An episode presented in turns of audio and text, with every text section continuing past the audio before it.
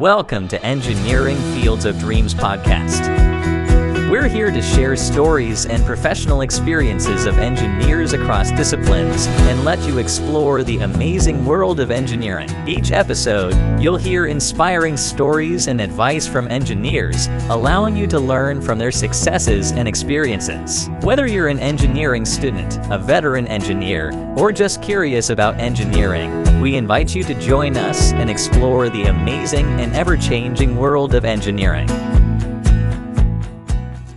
Welcome to this episode, Building Yourself Up, with our guest, Vince. Thank you for being here today, Vince. Would you please introduce yourself? Hi, I'm Vince Morello. I grew up a little bit in Kansas City and Tucson, and I went to school at U of A, graduated there in 2018 with a bachelor in civil engineering I also went back recently and finished in 2022 a master in structural engineering online from the University of Alabama, Birmingham. I've been working for about five years now as a structural engineer, and I work at HDR, who's a pretty big consultant in structural engineering. And I'm doing a lot of wastewater structures, a bit of a mix of like commercial structures as well. But I'm really enjoying where my career is going now. Wonderful. I'm looking forward to chatting today. Why did you choose this career? I I know a lot of people decide civil engineering while they're in college, but from an early age, I think I knew that's what I wanted to do. And I remember growing up and going to like sports games and downtowns and seeing uh, all the cool buildings and stadiums. And I always just loved seeing the architecture and wanted to do that myself. And also, when I was a little kid, there's a tool, maybe a lot of people are familiar with it, Google SketchUp. And I just love to draw 3D buildings and create my own stuff. And so I was always super into architecture I was pretty good at math, like a lot of people who go into engineering, and I wasn't super artsy. A little early on research indicated that if you like architecture and you're good at math, but maybe not art, structural engineering is probably the way you want to go.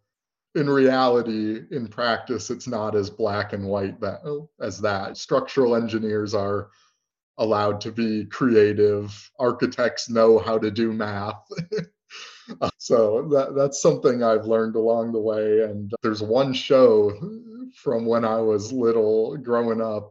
It's called Mega Builders. It was on like the Discovery Channel or something. And they showed episodes of them constructing modern world wonders like miles long bridges or thousand plus meter tall buildings. And I just thought it was the coolest thing seeing that and really cemented my want to do that. For sure, from an early age, I had a good sense and just I was always pretty dead set on civil engineering and I haven't swayed from that path since and I keep liking it and I think in my head I had the idea of looking at the skyscrapers and sports stadiums and all these big ones and having an idea of that's what I wanted. And that's not true yet. I've let a few other things catch my eye along the way. I'm still doing the same, working in the same basic field, but maybe not exactly what I envisioned it as. But that's okay. And the work I'm doing feels important to me. And, and I'm just kind of letting it take the journey take me wherever. So, yeah, that's how I. got into civil and structural engineering and how I've stayed there since. Wonderful. And my next question, I'll tack on a follow up question to your mm-hmm. last answer is what do you know now that you wish you knew before graduation? And I'll tack on to that.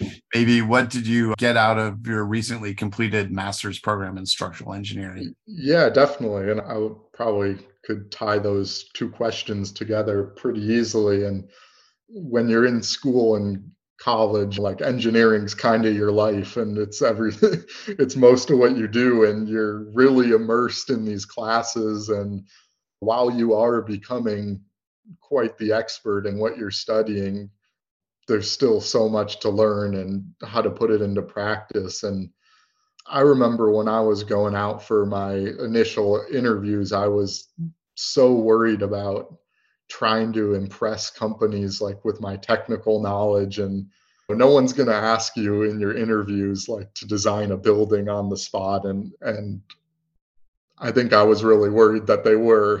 And I think a lot of companies, if they're truly a good employer, will really help you and guide you and give you appropriate tasks to your skill set. We were all graduates of college once in the engineering field, and we know what it's like to be there. So, you know, you're not going to come out of college really knowing a lot of how to actually do the job but the foundation is there and that's what's important and so i guess as to the graduate school for me i thought about it during college there was the option to like tack on an extra year and do that but i just i truly wasn't ready and i was still a little bit swaying in what kind of civil engineering career i would want and if a graduate degree would serve me in that. But getting two or three years out into the industry, I realize doing my designs, I'm getting by and I can see what's going on, but there is a knowledge gap here.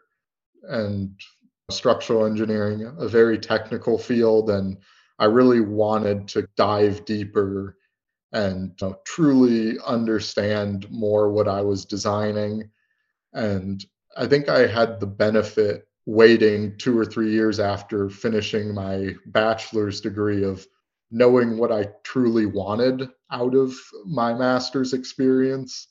I did a lot of research. I picked the school that had the best classes suited for what I was going for. I knew what kind of field I was working in and like what kind of classes would benefit me most. So I was able to pick a pick the perfect fit for me.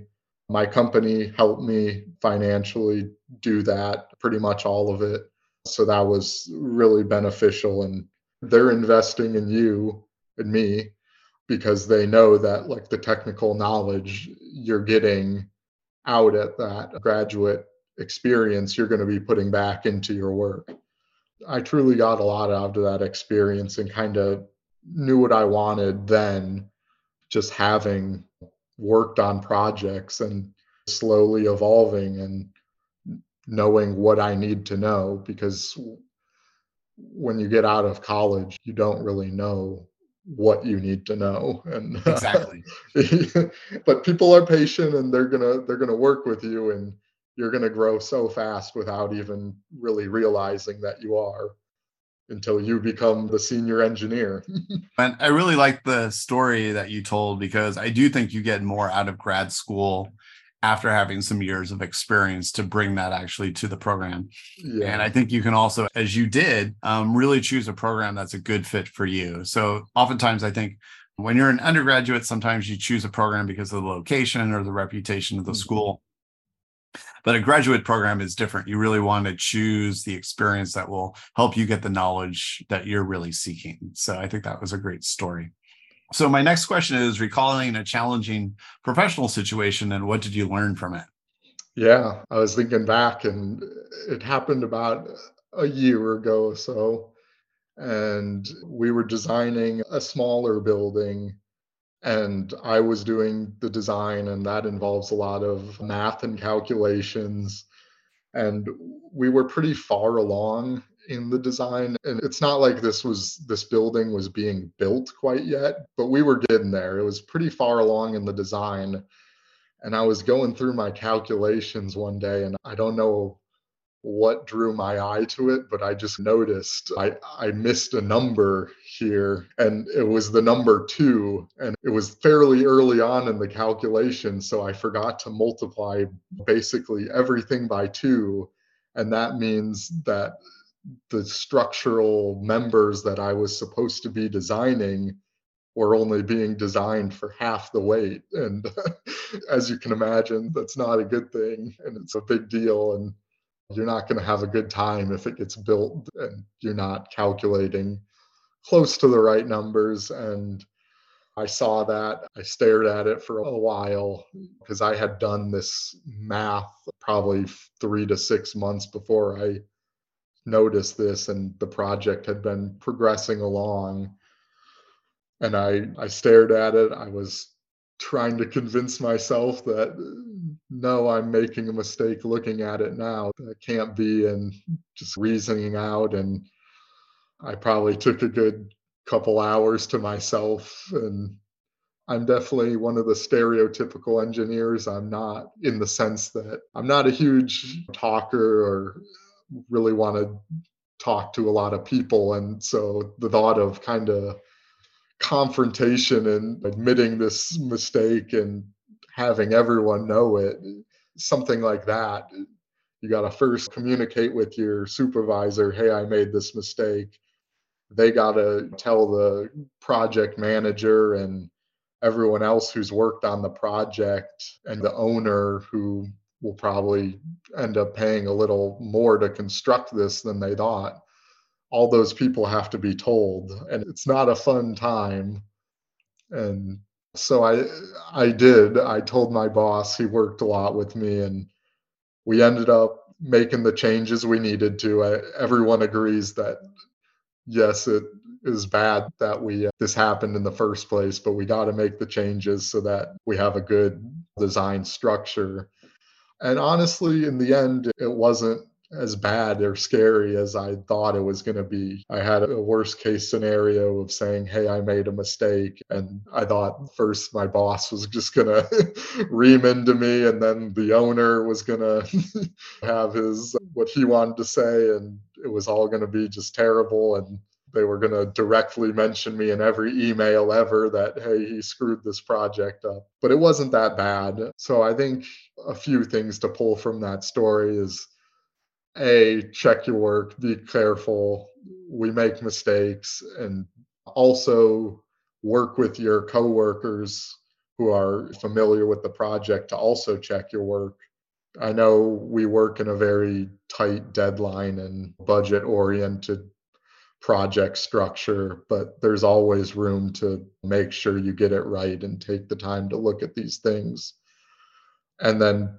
the other thing to take from that is whatever confrontation you're expecting about your mistakes, it's likely not going to be as bad as you think it is. Because I think the people that you'll be admitting this mistake to have probably also been there in mm-hmm. some similar sense and are understanding.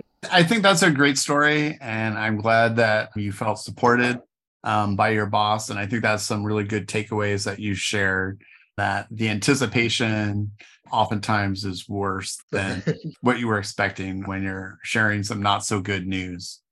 And I think having open communication with your boss and your team members also makes that a better experience. And again, you were way before the build phase that it was identified uh, a lot harder when it's actually later on in the project. Yep. So, in closing, what advice would you impart to someone just starting their career?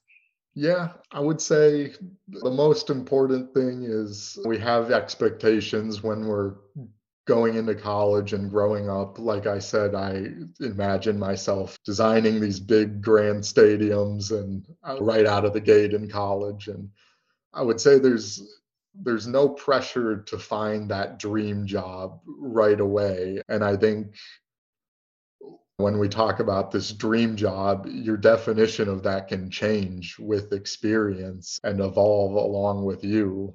I'm I love what I'm doing right now. I never would have said uh, when I was in college like designing stuff for utilities is exciting and but it is and it's really fulfilled you know knowing that i'm at the point now where i'm thinking like helping a lot of people out by providing water, electricity through my building designs is maybe more helpful and more fulfilling than building another skyscraper or sports stadium. So I've evolved in that way. And I would say when you're in college, you do start getting exposed to the industry. But once you're it, like in the industry, it truly opens up and you have an idea of what all is out there. Because, for example, in civil engineering, we're taught that we can take five different paths. You can go as a geotechnical, a structural, a water, a transportation, or a construction engineer. But in the real job market, the lines are a little blurrier. There's not maybe a pure transportation job. You're going to have to do other things and take from other experiences and you're not going to use get to use 100% of what you use in class. And then on the other hand there's a lot of stuff that is just buried in there that you don't know is out there in college. Like i i have friends who have the same degree as me and and they're working in the oil industry and that stuff was never talked about as an option in class but they went out and found it and they applied their skill sets that they learned from college and were and companies want that. You know, they they value engineering and proving that you have the critical engineering thinking skills and then they'll kind of teach you the rest that you haven't been exposed to during your classes. Always be open to whatever opportunities present itself. Don't get so focused in on what you think is out there and what you want to do because an engineering degree is so versatile and you can create a lot of opportunities for yourself with it. Yeah, and I know a lot of people who are also happy just engineering doesn't have to be your whole life. so for some people it is and there's a lot of opportunities there. Maybe your dream is to just be a family person or spend time and do other hobbies and there's a lot of room for that too. Yes. Doesn't have to be you know, all work all the time. It's just about advocating for yourself and what you want and learning along the way who you are and what your dreams in life are. For sure. I think that was very sage advice for our audience. And thank you so much for your time today. Yeah. Thanks, Matt. Appreciate it. We'd like to thank today's guest for sharing their professional experience and career advice. We appreciate their insight and taking the time to share them with our audience to you, the listener, thank you for joining us on this journey and exploring the ever evolving world of engineering. We hope we've inspired you to pursue your dreams and ambitions. Let us know if there are topics or fields you'd like to hear more about. Until next time, we wish you the best of luck on your engineering journey.